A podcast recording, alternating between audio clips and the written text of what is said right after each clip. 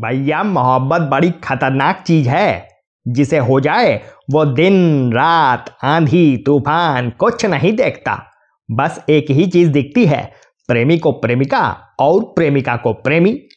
अच्छा पहले तो सब जन मिल के चैनल सब्सक्राइब कर लीजिए। हाँ तो आज चलिए लखनऊ। भैया, सर्दी बहुत पड़ रही है। एक प्रेमी महोदय, पहले तो कंबल ओढ़े। काम न बना तो रजैया निकाले। मगर ठंडी थी कि जाने का नाम ही नहीं ले रही थी। कुछ देर तक तो संभाले, लेकिन जब आउट ऑफ़ कंट्रोल हुई गए तो दरवाज़ा खोले और निकल लिए। इसे कहते हैं सच्चा प्यार। वरना भला बताइए, रात के ढाई बजे कौन अपनी प्रेमिका से मिलने जाता है, आए?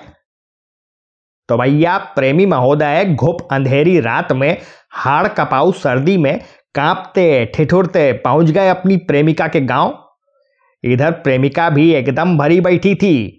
खेतों के बीचों बीच प्रेमी के इंतज़ार में बेचारी सिकुड़ी जा रही थी। प्रेमी ने दूर से प्रेमिका को देखा तो दिल जंपिंग जंपिंग करने लगा। प्रेमिका ने भी वहीं से बाहें फैला दी। बस भैया, फिर न रहा गया तो प्रेमी महोदय वहीं से दौड़ लगा दिए। माहौल बन चुका था।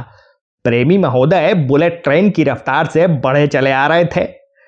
बस पहुँचने ही वाले थे कि अचानक से एक कुआँ प्रकट हो गया और प्रेमी महोदय उसमें गिर पड़े।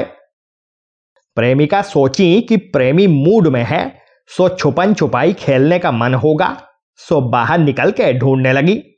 जैसे ही बाहर निकली, प्रेमी के रोने और बिलखने की आवाज़ आई। अब दोनों के पास कौनो चारा नहीं था। सो दोनों मिलके चिल्लाए। दुई मिनट में गाँव वाले इकट्ठा हुई गए।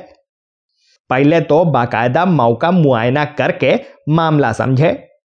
जब समझ लिए कि मामला इलू इलू का है, तब जाके प्रेमी महोदय को बाहर निकाले।